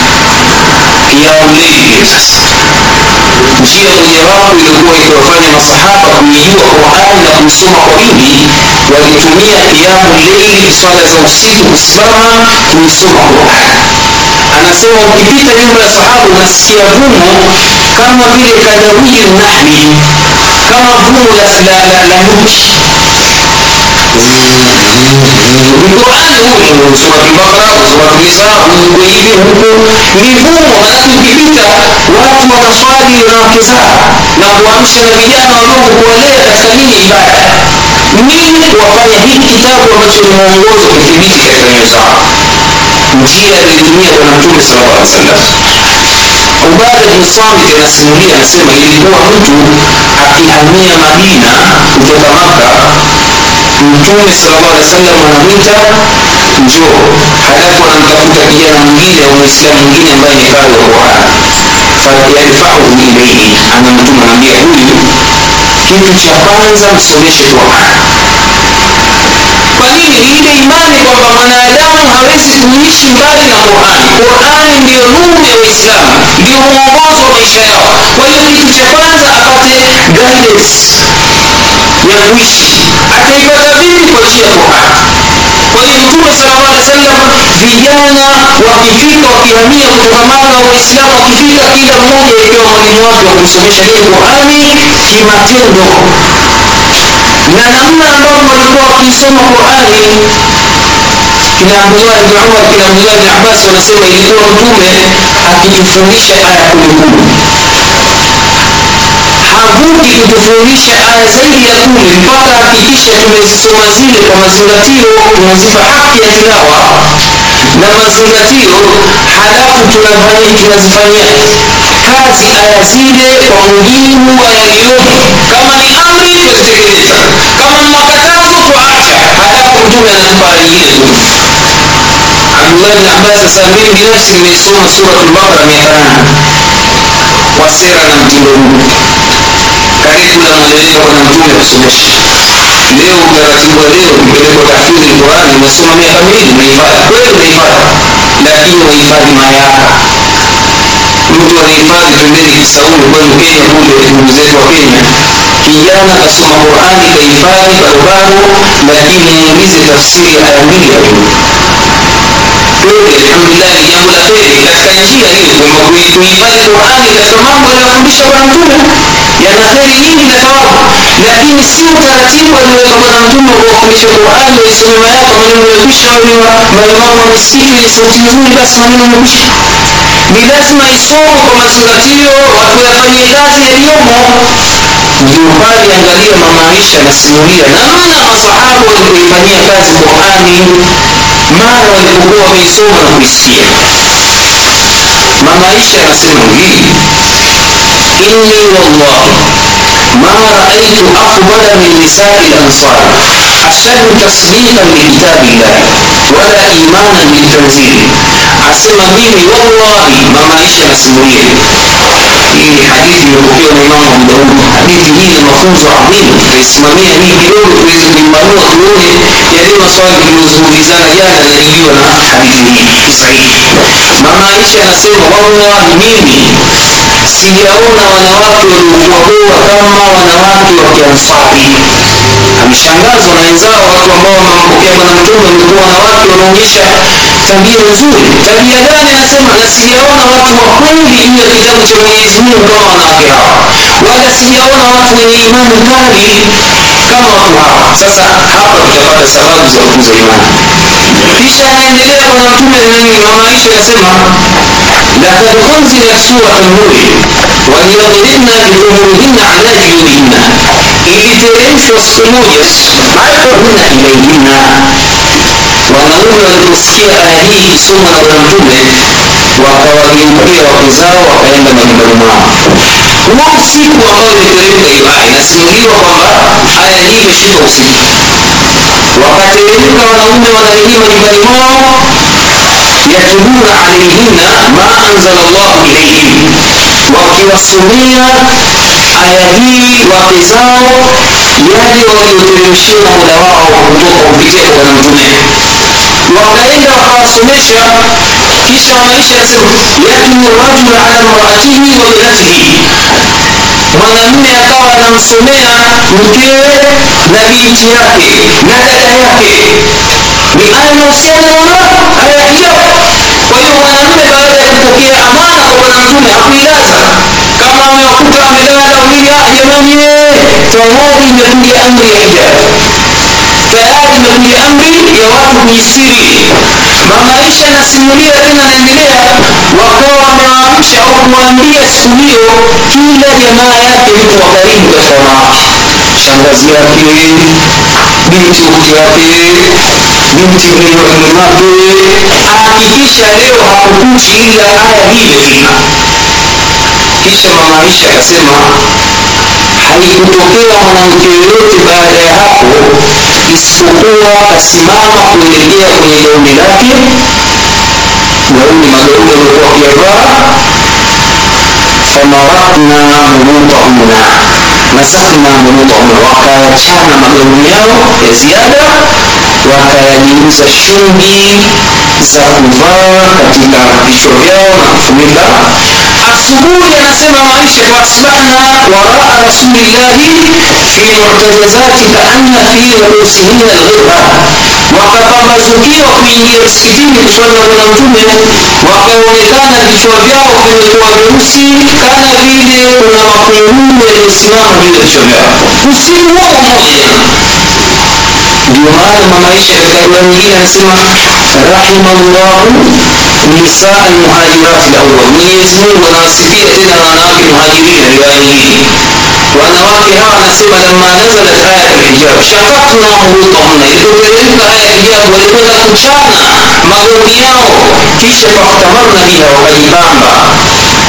katika nani yao siku hiyo hiyo asubuhi yake wakaamka tayari wanaonguo weusi wamevaa juu kama vile makunguu nguo weusi sasa mwenyezi mungu mwenye mtume nani mamaisha anasema rahima llahu nisaa lmuhajirina lmuawal kwa nini wasirehemee wakati mwenyezi mungu amesema fattabiuhu laalakum turhamun huenda mkarehemewa rehma mwenyezi mungu inashuka kwa watu hawa ambao walikuwa wameelewa manzila ya quran manzila ya amri za mwenyezi mungu subhanahu wa taala mwanamke anasomewa na mmewe siku hiyo hiyo aya anaamini ni aya mwenyezi mungu anaifanyia kazi siku hiyo hii ndio sababu ya kupanda imani zao mwenyezi mungu subhanahu wa taala katika katika surat lanfal إنما المؤمنون الذين إذا ذكر الله وجلت قلوبهم وإذا تليت عليهم آياته زادتهم إيمانا sifa ya umini ni wale akitaja mwenyezi mungu basi nafsi zao zinasisimkwa na wakisomewa aya za mwenyezi mungu imani inazidi inazidi namna gani wanazifanyia kazi saa hiyo hiyo hakuna hatiati hapa hiyo ameshazoea mambo haya wakezekwa hawa wanaokuwa huko afrika ni hawa wanakuja huko na ya makafiri itakuwaje na si nzito. Utaisoma aya hii kwa, kwa, kwa, kwa, kila namna lakini udhaifu wa imani umejengeka mpaka zimegeuka sugu leo ni karne ya kumi na nne hii tayari imeshapisha aya ya hijabu imeshuka ni wangapi katika wake zetu dada zetu mama zetu wanatekeleza aya hii? Bali imekuwa ni miroja wanachekwa wale ambao wanailazimisha na hijabu seuzi hapa nchi ambazo za makafiri hizi kule kwetu binti wa kiislamu akivaa niqabu ni matusi. Atapita atafanyiwa kila adha ni njamao unaona istiza wale malaika pili wanavua kama vile wanaume mnavyoona wakifanyiwa wakifanyia stiza akivaa nguo fupi nguo ambayo haivuki chini ya miguu siku hizi kumezuka jina jipya kule wanaita dabukini dabukini nini magari yale ambayo yamenyanyuka juu tairi zinakuwa chini.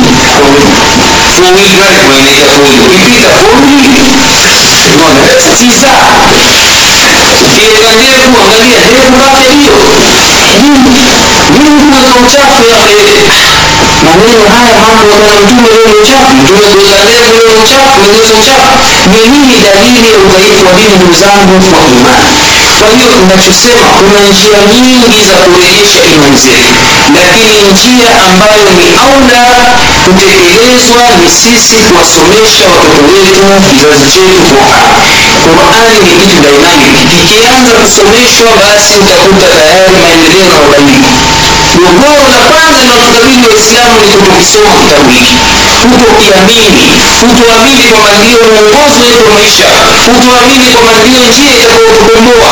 Ndio njia itakayotupa njia sawasawa za kuweza kutafuta uchumi uliokuwa halali kutafuta riski za halali kuweza kupambana na maadui wa allah na kutuweka sisi katika nafasi nzuri kwa hiyo kwa haya machache ndugu zangu katika imani na wausieni, itakuwa tena jawabu ya maswali kwamba udhaifu unaanza manyumbani hatuisomeshi qurani ndio pale niliposema kwamba jamani kwani hawa watoto wanaenda masuli saa ngapi saa tatu? Tuwasomeshe watoto wetu qurani sisi ndio tuna masulia mwanzo wanaume ndio ile hadithi ya maisha anasema ilikuwa ukipokea ujumbe wanaume tunakuja kusomesha wamama ina maana sisi tuna kawama kwa maana hiyo. Si masala ya kutoa chakula kawama ina tafsiri tuliopewa ni sisi kusimamia malezi ya kulingania ya pamoja na kwamba mtume anasema kullukum rai wa raiyati. Kila mmoja ni mchungaji na kila mmoja ataulizwa lakini sisi ni masuli juu ya nyumba yetu. Kwa nini watoto hawakufuata ili sisi wa mwanzo kuulizwa kwa hiyo tusikae tukangojea mabadiliko yatakayoletwa na malaika kutoka mbinguni kwa sababu mwenyezi mungu subhanahu wa taala anatubainishia ina allaha la yughayiru ma biqaumin hata yughayiru ma bianfusihim hawabadilishii yaliyomo ndani ya watu mpaka wabadilishe nafsi zao huwezi mtu ukalalama siku zote sema watoto wangu hawana adabu wakienda shule za kitawauti wakifundishwa matusi na huku hakuna juhudi inafanyika ndani ya majumba ni lazima wewe mwanamume uhakikishe kwamba huyu mtoto unamdhibiti hii masala ya kutoa uhuru hii kwa kazini yake sina time sina nini. Ndio maana tutakuja kuona inshallah moja ya sababu ya udhaifu mkubwa wa islamu kutochagua wake wema wakati wa kuoa mtu anakimbilia kwa sababu ya uzuri kama yale aliyosema bwana mtume mambo mane ambayo watu hukimbilia kuolea ima kwa mali ya mwanamke nasaba yake mwanamke sharifu huyu mbwanyani sijui huyu. Haya huyu mwingine sijui ana mzuri wa sura kashinda sijui miss kenya miss wako watu waislamu kwa vile unaoa moto katika nyumba ndio maana swala la kuchagua mchumba limekuwa muhimu katika uislamu. Mtume anasema fadhfaru bidhati dini taribat yadaka oweni wenye dini la sivyo mtadhalilika mtaangamia na ndio sababu wake zetu wengi tunaona tunapoteza dini za watoto wetu kwa sababu siku ya kuchagua chumba hatukuchunga hiyo. Wengi wetu. Au sikoja wengi wetu. Sasa tunakuja kuijua dini ukubali tayari mambo yashaharibika wewe utakuwa tayari umeijua haki. Mke ni mgogoro kuna kisa kimoja cha kuchekesha. Kijana mmoja ni mwalimu anafundisha dini kafanya mabaya kenda kaoa binti hakuchunga dini maskini kumbe binti mwenyewe hata kuswali swali na ni kijana mashallah akajilazimisha na sasa akimwamsha mpio kuswali hataki kabisa. Kapelekwa vijijini kuswalisha huku kwenda kuna kufanya dawa na kufanya madarasa sehemu ambayo hata misikiti ya tabu. Sasa mara nyingine anaswali nyumbani. Basi akiswali kamikono kifuani ile miti apiga makelele wasikizaa mama aliua huyu alitajishika shingoni kakufa yeye aswali ni mke huyo kamuamia amekaa naye mwaka mzima amekataa kuswali bangapi raka moja kumteremsha chini yake ah, sasa ni mke wa gani? Wengine huingia wakaona basi ukimuuliza bwana unajua kuwezaa naye bwana watoto sita saba. Kwa hivyo kama ikiwa unaona kwamba wewe uko katika matatizo haya. Kwa nini kunayo nafasi ambayo ndio msingi wa sheria ya kiislamu. Wa sisi kufanya heri kuoa zaidi ya mke mmoja. Tafuta mwanamke mwenye utaona atabadilika huyo ataka ataka kwa sababu utaingia wivu wa wewe ukaonyesha mapenzi kwa yule na umweleze wazi huyu nampenda sana kwa sababu yeye aswali nampenda sana kwa sababu anavaa hijabu. Kwa hiyo wewe ukitaka upendo na mimi? Geuka.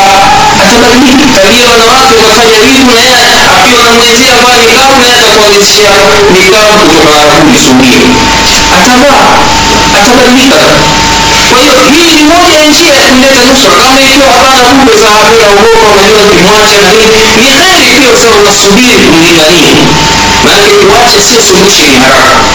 Itafute njia nyingine. Njia mojawapo ni wewe kumlazimisha ikiwezekana kumshurutisha kusoma madarasa ya dini ikiwezekana kumleta mwalimu nyumbani mpaka msingi dini akamsomesha na njia nyingine ni wewe kuwa mtawili hii njia shortcut wanasema waliojaribu atageuka huyo atakata kwa hiyo msiogope masala kama haya kwa sababu watu wengine wanaogopa riski kiasi ambacho hata mmoja unaogopa hapana masala ya riski tayari yashaandikwa kwamba fankihu ma taba lakum min annisa mathna wa thulatha wa rubaa uweni yale ambayo mwenyezi mungu nani mnawapenda katika wanawake wawili watatu hadi wanne wanachuoni walio wengi wanasema al aslu fi ziwaji taadudi asli ya kuoa ni kwamba mtu aoe zaidi ya mke mmoja kwa nini kwa sababu qurani haimtaja mke wako mmoja wengi katika mnawapenda wawili watatu wanne fain khiftum alla tadilu fawahida mkiogopa kufanya uadilifu basi ndio mwenge kwa hiyo nyiwe ni wake moja wote nyiwe mjioga khawafina unaona alaslu kuwa na hasa ilivyo jamani katika madata zinazotolewa na, vyombo vya habari pamoja na mashirika ya ulimwengu. Unaona wanatuambia wanawake ni wengi kuliko wanaume. Kwa hiyo hawa wanatakiwa kustiriwa kama tutaweka resho ya moja kwa moja kuna watatu siku zote watakusauli nani atawastiri na kuepara kwa hiyo hawa wastiriwe na nyinyi mliosoma dini ni aula mliojua dini ni aula kwa sababu nyinyi mkiwaoa hawa ndio mtapatikana kizazi kilichokuwa kizuri. Kwa nini? Kwa sababu mtakuwa mnachunga dini. Kwa haya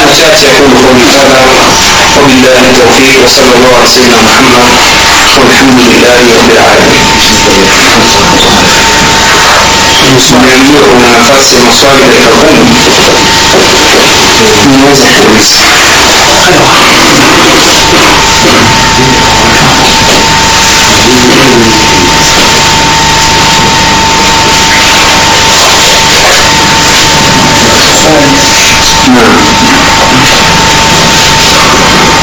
akiwa nacho aseme sifanye wasiwasi tuko hapa nini sote wa pamoja au kuna kuna wanawake huko sasa mtaogopa mambo ya dini na uogo wao pia watapata faida siogopi basi tangia kina mama huko saidi shekhe nimetoka huko kuja kuletea balaa usiwe na wivu kiasi hicho unaona haya yote ni mambo ya kheri mambo ya dini masala ya mtu kuolelewa na, ni wivu wa kibinadamu natokea, lakini baadaye watu wakishaishi kwa wema ni mambo mazuri kila heri shekhe ikiwa mwanamke ni mwema na bwana akawa ndo mkorofi yani masala ya kweli inaweza ikatokea bali inatokea hivi sasa kwamba mwanamke anakuwa ni mwema na mtu mume anakuwa mwovu mbaya msingi wa maovu kwa yoyote ni kwamba tunatakiwa tuyaondoe kwa kadri inavyowezekana hii masala ya manraa minkum munkara sio kwamba siku zote maovu yanaondolewa kwa nguvu kwa mujibu wa hadithi nyingine mtume tumeona akiondoa maovu kwa nasaha. Mfano mzuri ni ile bedui aliingia msikitini akaenda haja ndogo. Masahaba kwa sababu wamelelewa kuondoa munkari kwa nguvu wakainuka wakawa kummaliza yule kumpiga tume akamwambia ma mwacheni kweli wakamwacha yule bwana akakiri haja yake leo maskini hajui kwamba misikiti ni mahali pa kuheshimiwa sigeuzwe choo yeye kaja akaingia wakamaliza shughuli zake. Mtume baada ya kuhusia subira wale kamwita yule bwana kampa nasaha kwa njia nzuri. Jua bwana hapa ni msikiti wa mwenyezi mungu mahali pa kuhudhuriwa na kufanywa ibada haifai hapa ni mchafu kufanya najisi eh?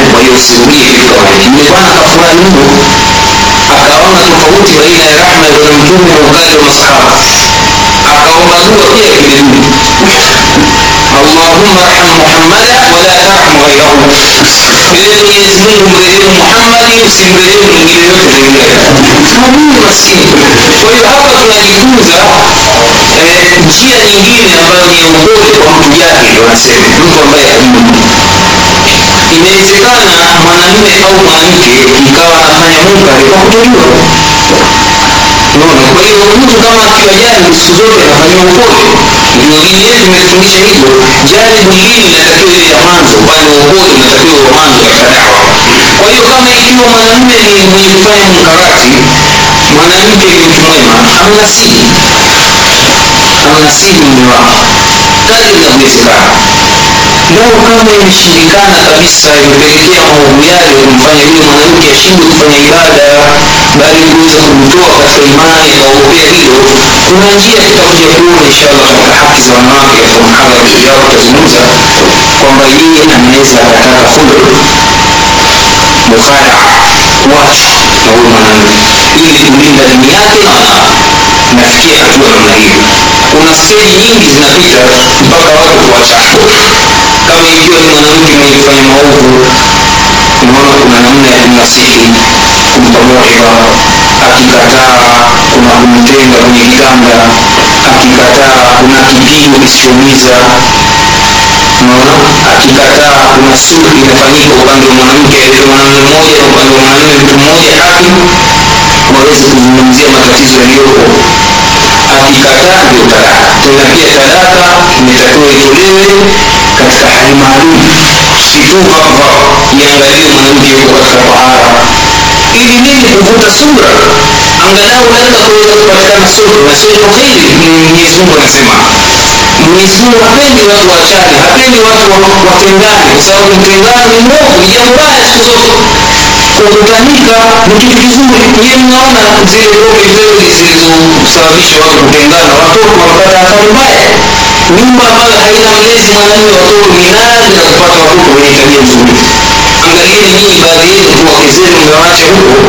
Mna wasiwasi na watoto kwa nini? Kwa sababu mna wasiwasi hakuna mtu wa kuchunga watoto baadhi yenu kwa nini mwanamke anaweza akawa na upande wa ulaini zaidi? Na ndio ilivyo kalia wanawake wanakuwa na ulaini kuliko wanaume. Wanaume ndio maana mwenyezi mungu akawaruzuku sauti la kutisha ili waweze kudhibiti nyumba.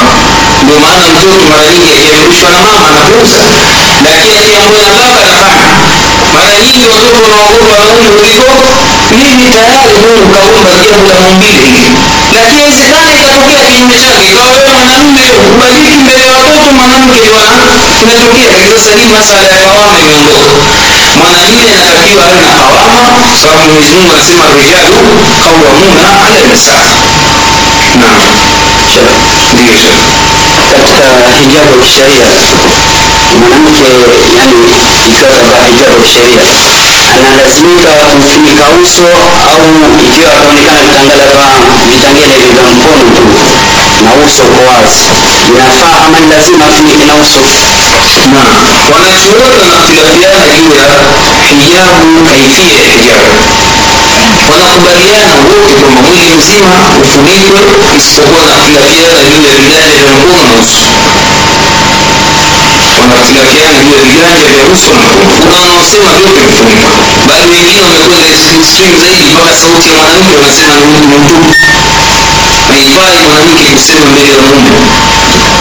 Ila tu tunachokubaliana kwamba mwanamke haruhusiwi kuzungumza sauti ya kujilainisha mbele ya wanaume kama alivyohadithishiwa wake za mtume katika qurani kwa hiyo asirembeshe sauti yake kuonyesha ujamiliki wake azungumze sauti ambayo sio mbele ya wanaume sauti kama ikiwa kuna dharura na haja.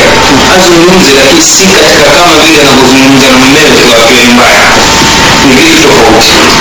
Kuna wanaosema kwamba eh, mwanamke ni lazima afunike uso na akifunua uso basi mkosi na kuna wanaosema afunue uso na mkono ni katika vitu ambavyo vinadhihiri ila madhara minha wamefasiri kwamba ni uso na na hawa wametegemea hadithi na hadithi. Lakini sasa katika kauli yenye nguvu kuna hadithi ya kisa tulifki ambacho mama aisha alisingiziwa kwamba akafanya zinaa wakati alipoachwa na mtume katika msafara wa jihadi hadithi imepokewa na Imam Bukhari.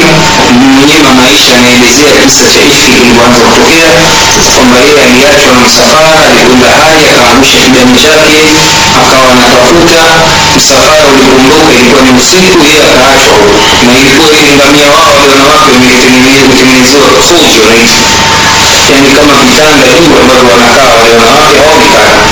Kwa hiyo wale masahaba walipochukua ule msafara wakadhania mama yuko juu anaishi kumbe kasauliwa mtume baada ya kufika mbele huko kutafuta habari za maisha akagundua yupo kwa ikawa kwamba kasauliwa sasa mamaisha mwenyewe anasimulia kuelezea yule kijana ambaye amekuja pale anasema ilikuwa ananijua. Yani anasema hakunijua mimi uso wangu. Lakini kabla ya kushuka kwa aya ya hijabu alikuwa ananijua lakini baada ya kushuka kwa hijabu hakunijua kuonyesha kwamba mamaisha alijifunika uso. Kwa sababu yule kijana aliyekwenda pale alikuwa ni ajnabi kwake kwa hiyo akajifunika uso hivyo hivyo dalili nyingine ambayo pia ina nguvu kwamba ilikuwa mamaisha anasimulia wakeze mtume na wanawake wa masahaba wakienda kuhiji wanafunua nyuso zao wakiwa wako peke yao. Lakini ndipo wakija wanaume wakipishana nao basi hufunika uso hizi wanachuoni wanaosema kwamba uso unatakiwa ufunike wamezitumia kama ni hadithi zenye nguvu zenye kufasiri walioadhirika na mifumo mingine ala juyubihina na waangushe shughuli zao mpaka vifuani mwao. Sasa wanasema hata ukifasiri literally kwamba kufunika mpaka juu ya ya kifua itakuwa ni masala ya nguo kutoka huku kaiangusha mpaka hapa juu ya kifua ala kuli hali masala ya ikhtilafu baina wanachuoni mpaka leo. Mtu katika wanachuoni ambao wameona kwamba husu silahi ufunikwe pamoja naye anasema mi wake na wafunika lakini sasa si shekh Sheikh Nasruddin Albani na na kitabu chake mashuhuri cha hijabu ameelezea eh, hadithi ambazo zinaonyesha kwamba inafaa. Pamoja na kwamba naye pia kaibiwa na hadithi nyingine ambazo wamezitumia mfano mwanamke ambaye zama za mtume alikwenda kuswali hili akawa akachangisha mtume. Sasa yule rawi wa hadithi anasema kuna mwanamke mmoja akamuuliza mtume baada ya mtume kuwaahidi wale wanawake kwamba wataingia wengi motoni kwa sababu gani kaeleza baada ya kuulizwa swali na mwanamke. Lima ya rasulllah kwa nini tutaingia motoni kwa wingi sasa rawi wa hadithi anamsifia yule mwanamke kwamba alikuwa mashavu yake meusi kwamba ni dalili ya kwamba alikuwa ni mtu mweusi mwanamke wa kisahaba. Kwa hiyo aliyajuaje mashavu yake meusi kwamba aliona uso wake. Anasema ni dalili kuonyesha uso ulikuwa lakini pia yajibiwa mtashangaa hiyo hadithi. Si kwamba yajibiwa yakataliwa wanasema haya maneno ya mwanamke mwenye mashavu meusi ni sifa huyu mwanamke madina alikuwa kwa sifa hiyo. Kabla ya kushuka kwa haya ya hijabu ilikuwa wanawake watembea vichwa nanii uso wazi. Baada ya kuja ndani ya hijabu alijulikana yule mwanamke kwa sauti yake. Mara nyingine mtu anajua kwa sauti si siri unajua mtu ni Muhammad. Umuoni kwa hiyo pia iliibiwa lakini sasa inaonekana kauli hii iliyokuwepo ndani ya bukhari ukifuatilia ya maisha ni moja katika hoja zenye nguvu.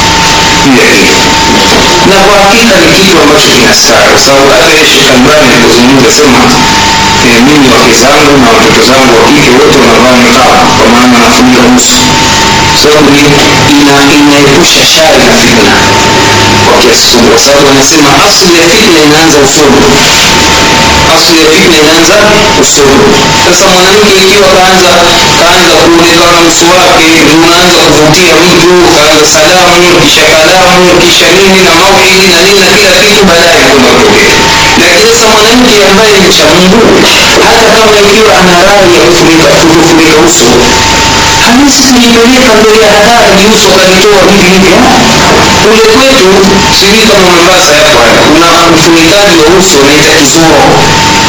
Kizoro ni ile baibui kule kwetu tanga tunaita ukaya sijui kwa mombasa na watokei naitaji la kwetu ya kiswahili. Sio haya ya rabuni yanaingia unakuwa na naitwa kizuizui kizuizui kule tunaita ukaya.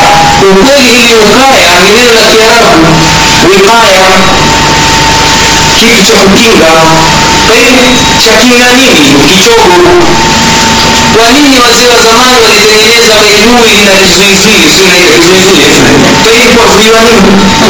Tuna shida ya kichogo sisi wanaume ilikuwa ni kuzuia uso. Sasa ilikuwa ukweli mabibi zetu natusimulia kwa zamani wanawake wakishafi wamfunika uso lakini kaenda sasa wakawa wakafikia steji ya pili wakawa wanafunika kizoro kizoro nini? Ni ule uchungi au hicho kizuizui sinaita ukaya wapitishwa hapa kwenye pua mpaka ikawa mtu hapa baina ya mpaji na macho ya wazi simnashuhudia jamani haya alafu steji ya mwisho ya kuondoka hijabu hiyo ni watu kufunika mitandio au baibui likawa lenye limefungwa hapa uso kwa steji ya tatu ya kuondoka hijabu steji ya nne lavaa baibui lavaliwa kifua wazi ya tano baibui lenyewe transparent steji ya sita mabaibui iliyoona kutoka mombasa yafunga uzi mmoja tu hapa uzi tu alafu nguo yote yaonekana kwa hiyo mtu anakuwa nguo yake yaonekana kwenye trans namna sasa imegeuka hii baibui ambaye ni kitu kama feshe imeingia. Lakini walilahi lhamdu watoto wa kike wengi baada ya kuelewa mambo haya dhahira ya hijabu na niqabu imeanza kuteleza sisi tunaona tunashuhudia kama kwetu ni mitambo. Utashangaa wanawake wengi utakishanao njiani wamefunika uso kwa nini juhudi za dawa? Na kuna watoto wa kike nasikia mimi baadhi yenu nanieleza wanawake wa kizungu waliosilimu nyuso zao hazionekana katikati ya New York yatembea na huku si nini. Kwa hiyo mtu hamwingilii na akitukana kwa vazi lake kakamshtaki mtu unajua wanawake wana, nguvu. Akisema huyu kanidhalilisha basi waweza ukawa ukatiwa ndani kwa hiyo ni jambo la dini na imani. Si masala ya, nguo tu mtu avaa ndio mwenyezi mungu asema libasu takwa ndio kheri vazi la uchamungu hili moyo ukivishwa vazi la uchamungu basi vitu vyote vitakuja vizuri. Tu naam. Sasa. Naam mara nyingi huwa tuna mijadala aina nyingi sana kuna mashekhe tofauti tofauti tunapata hasara kubwa sana kuona kwamba sisi hatuwa involve wanawake wetu kuja kusikiza darsa sana tuna shime ya kuwapeleka kwenye harusi kuliko kwenye darsa sasa tutakuwa na jukumu mbele la mwenyezi mungu au vijana bila shaka kwa mazungumzo ya leo tumeona masuhulia makubwa yako ndani ya nyumba ya mwanamume kama ikiwa wanawake wanaume wa masahaba mpindiko wakisikia aya mbio wakimbilia majumbani. Ina maana sisi ndio sababu ya kuvunjika na kutengenea nyumba. Tusi- tusiwe na lawama ya wanawake lakini ukweli sisi ndio sababu kwamba ikiwa wewe mwanamume umefikia hatua kwamba mwanamkeo kwenda kumwachia kushiriki kwenye maharusi ya kipahuti na ukacha kumshirikisha katika nani hii katika nani katika shughuli za kheri kama hizi za dini inaonyesha udhaifu uko wako. Wewe una uwezo wa kuzuia ndio sheria ya kiislamu utaona inshallah katika nani mhadhara wa haki za wanawake na wanaume kwamba mwanamke anatakiwa mtimu wewe. Wewe ukiona kwamba harusi na munkarati unakataa mimi sikubali usende sasa ile wewe umekataza na mwanamke wewe ni kitendo cha umegeuka haya sasa nisaa qawamati ala rijali sasa ujirekebishe wewe itakuja gogoro nasema msingi wa gogoro ni sisi wanaume. Sababu sisi ndio tuna masuala makubwa mbele ya. Allah Niche kuhusu wale watu wanaoacha wake zao kipindi kirefu, wamewaacha kwa sababu mbalimbali.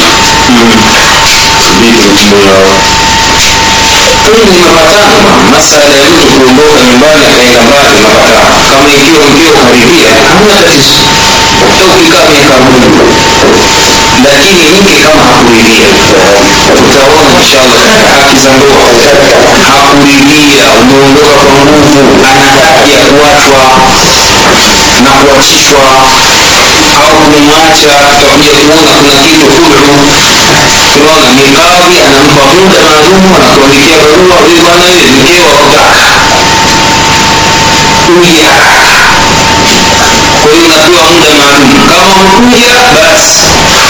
Mkeo atakuacha. Pia wana haki ya kutoa talaka. Talaka maalum lakini apitia kwa nani kwa sababu mwanamke jamani sikula tu. Sikae na wake zenu wako tanzania huku mwapeleka mafauli tu masaa ana neno bana mnajua haki za ndoa jamani katika uislamu. Moja katika haki ni istimtaa kuona kustarehesha sasa wewe miaka yote wakuuza jambo hilo.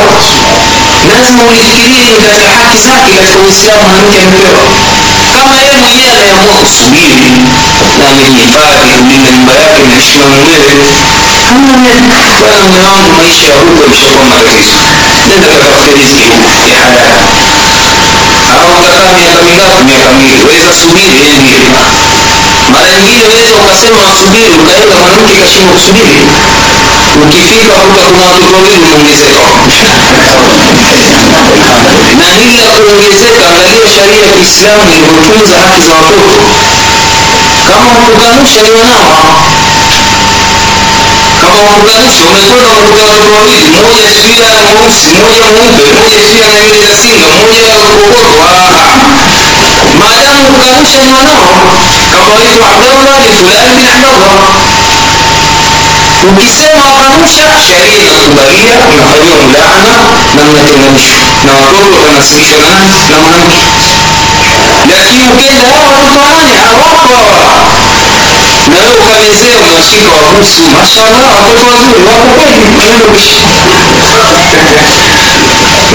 ukikanusha sheria itakupa lakini hatimaye mwatenganishwa kuna wengine wana mi sitaki kutenganishwa wangu na mbele watoto wanani hawangu hawa sheria katika kulinda haki za watoto tutayaona hayo inshallah katika mhadhara wa ndoa haki za ndoa wanawake ni mambo muhimu kwa katika jamii zetu kama hizi zinazoishi naam kuna maneno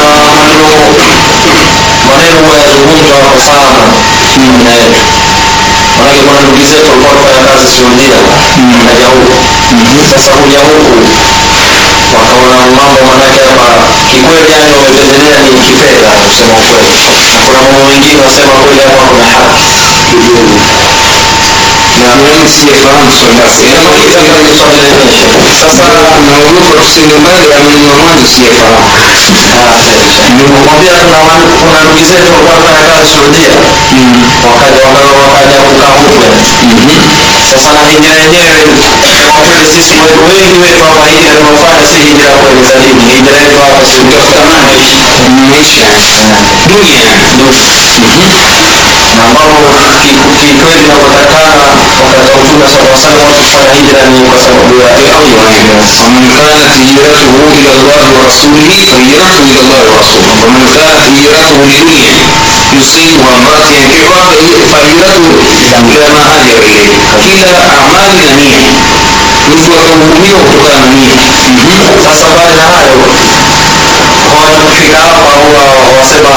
afadhali hao wazungu bwana kuliko wale waarabu hao bwana wallahi wakaingia peponi hao watu wasahau kama wale ndugu zetu waislamu wale wale wakutokana na wale wasema kule kusifa dhulumiwa kama hivyo sasa hawa hukumu yao nini Ah, huo ndio katika haya tuliyozungumza leo masala ya udhaifu wa imani. Hawezi mtu kusema kafiri peponi si itikadi ya ahlusunna jamaa, hata kafiri afanye mema namna gani?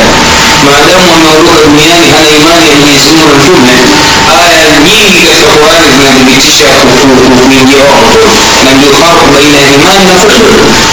Hawezi mtu yeye kwa sababu ya mema yake anayofanya duniani kama kule kwetu wanakuja makafiri wakajenga mahospitali kama vile kile nani imezungumza habari ya hospitali ya smc inatoa huduma kwa waislamu vijana wengi na wazee kutoka kenya wanakuja kutibiwa pale smc moshi wanapona lakini pamoja na yote wanayofanya mwenyezimungu anasema amaluhum kasarabin biqi'a matendo yao yatakuwa kama mele kila wanapoisogelea inawakimbia kwa nini mwenyezi mungu hakuwaandikia thawabu watalipwa hapa hapa duniani. Sasa hatukatai kuna mema hata mimi jetangu nazungumza na wenzangu hapa wakinielezea habari za hawa wazungu tabia zao. Kwa mfano tabia moja nzuri ambayo wanayo masala ya kukipa appointments kwamba waingereza hasa kwambibana, tuonane saa mbili saa mbili.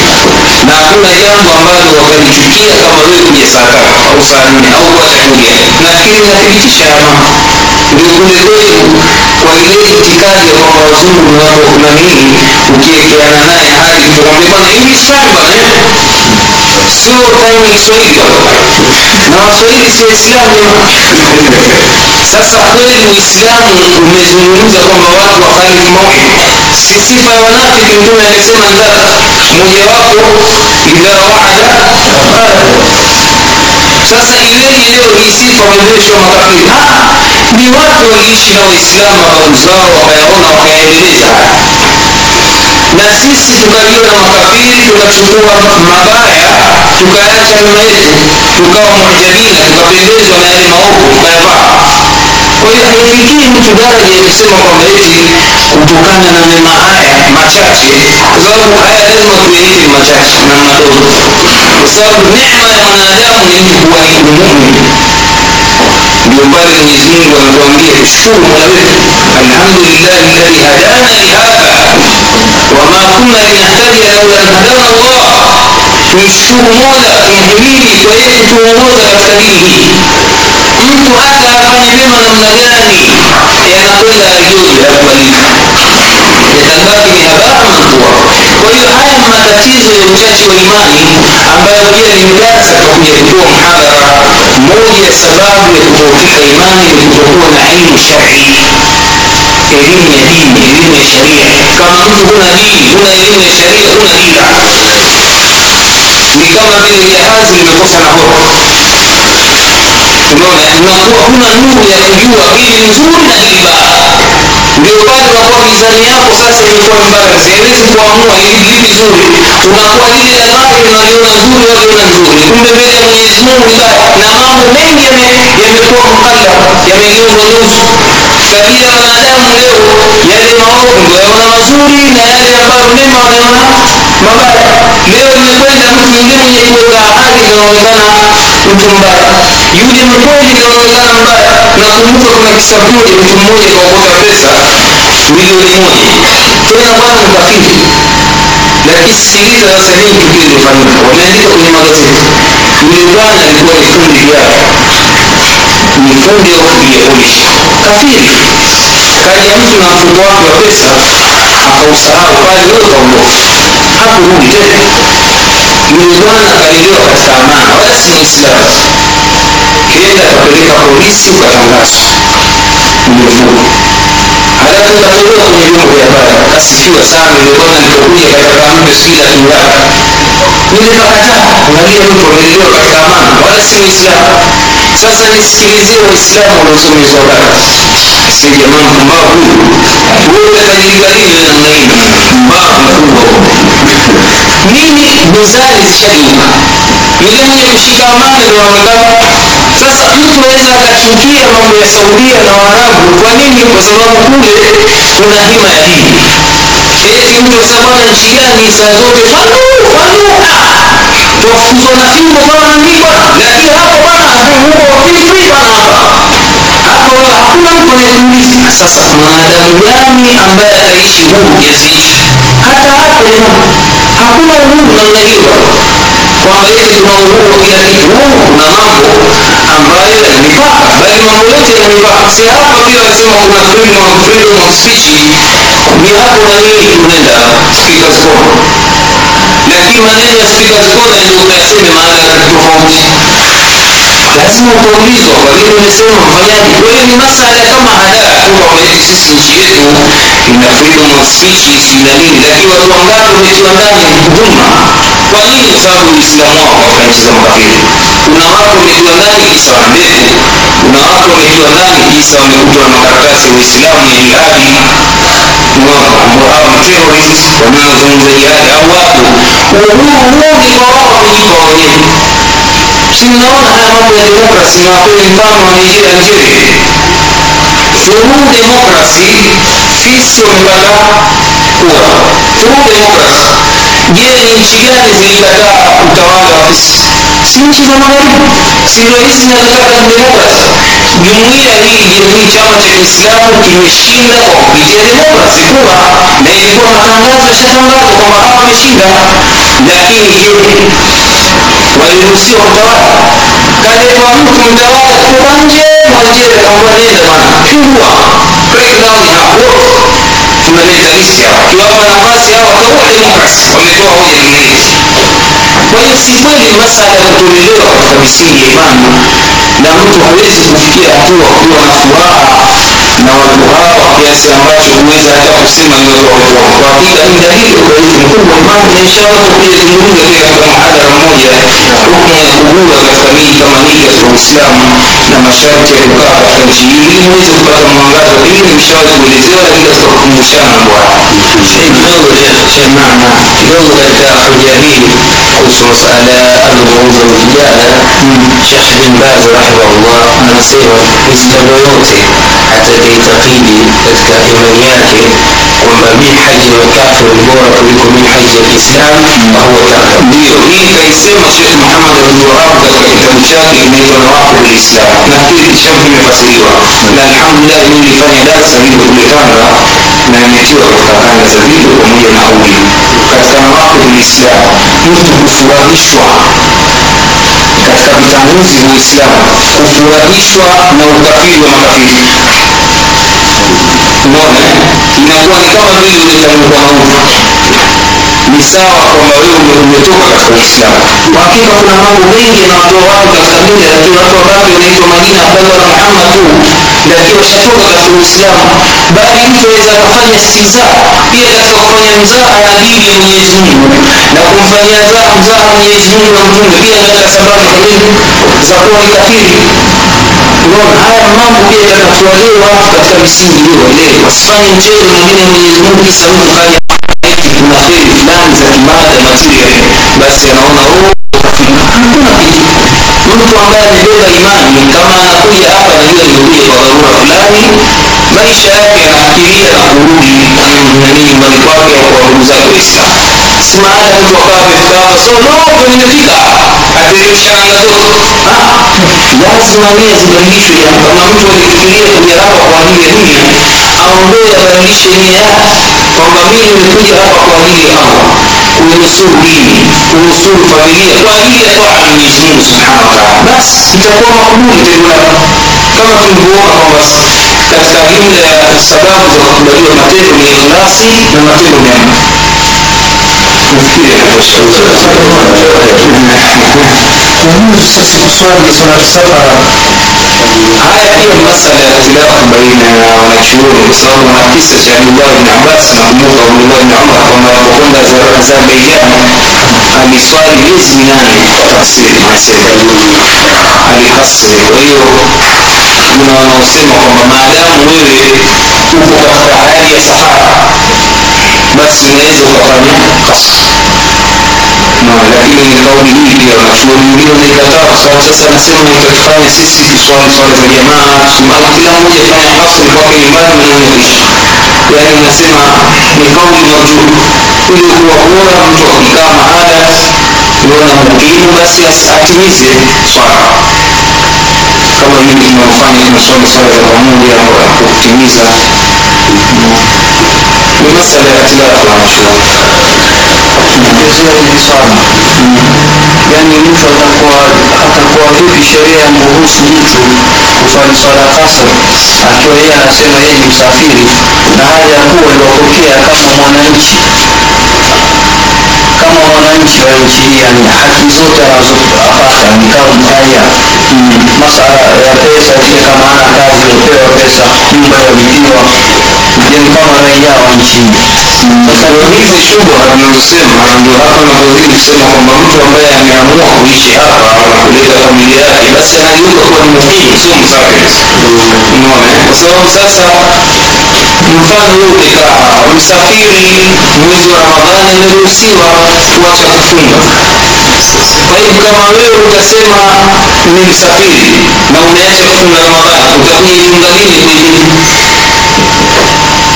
na wewe bado waishi hapa kwa hiyo kauli ni Mungu ni mtu akishakuwa ameamua kuishi ndio wengine wameweka hadi ya siku tatu baadhi ya sasa siku tatu baada ya hapo kuwa muhimu ni masala ya mtu mwenyewe nafsi yake na jinsi anavyojiangalia mi nipita njia kama nipita njia basi aona useme natoa kasri hata ikiwa mwaka mmoja moyo wake haujaingia saa zote ajua mimi mtu wa kuondoka wakati wote lakini kuna wengine wanafika mahala nafsi zao zimetulia. Atia nanga kabisa kimwambia habari ya kurudi ah mimi sina habari nako pote wako vijana hii nao arabuni waliishi tanzania.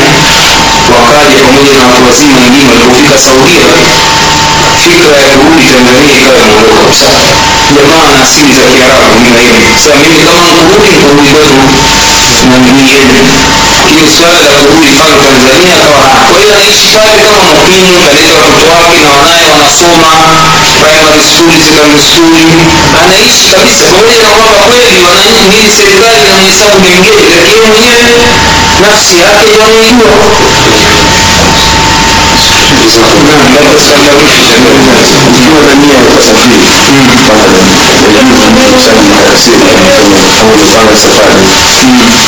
wiki ijayo mwezi ujao kwanza mtume alianza kufanya tafsiri baada ya kuondoka madina. Fasiri alifanya baada ya kuondoka madina. Pamoja na kwamba kuna rai inasema mtu siku ile ya kuondoka anaweza akaanzia nyumbani. Lakini khairu lhadi hadi muhammad sallallahu mtume alipokwenda hija alianza kufanya fasiri baada ya kutoka mji wa وإذا وإذ الوقوع لإقصاء الجلد وقد بنيان لسفاعة شأن السفير من القيقص لا يبتدي إليه القيقص من الجبل تخفيف والكرم سفار اقتصاد السفارة لقطعة من الأعلام فسبحان الله وبحمدك أشهد أن لا إله إلا الله نستغفرك ونتوب إليك.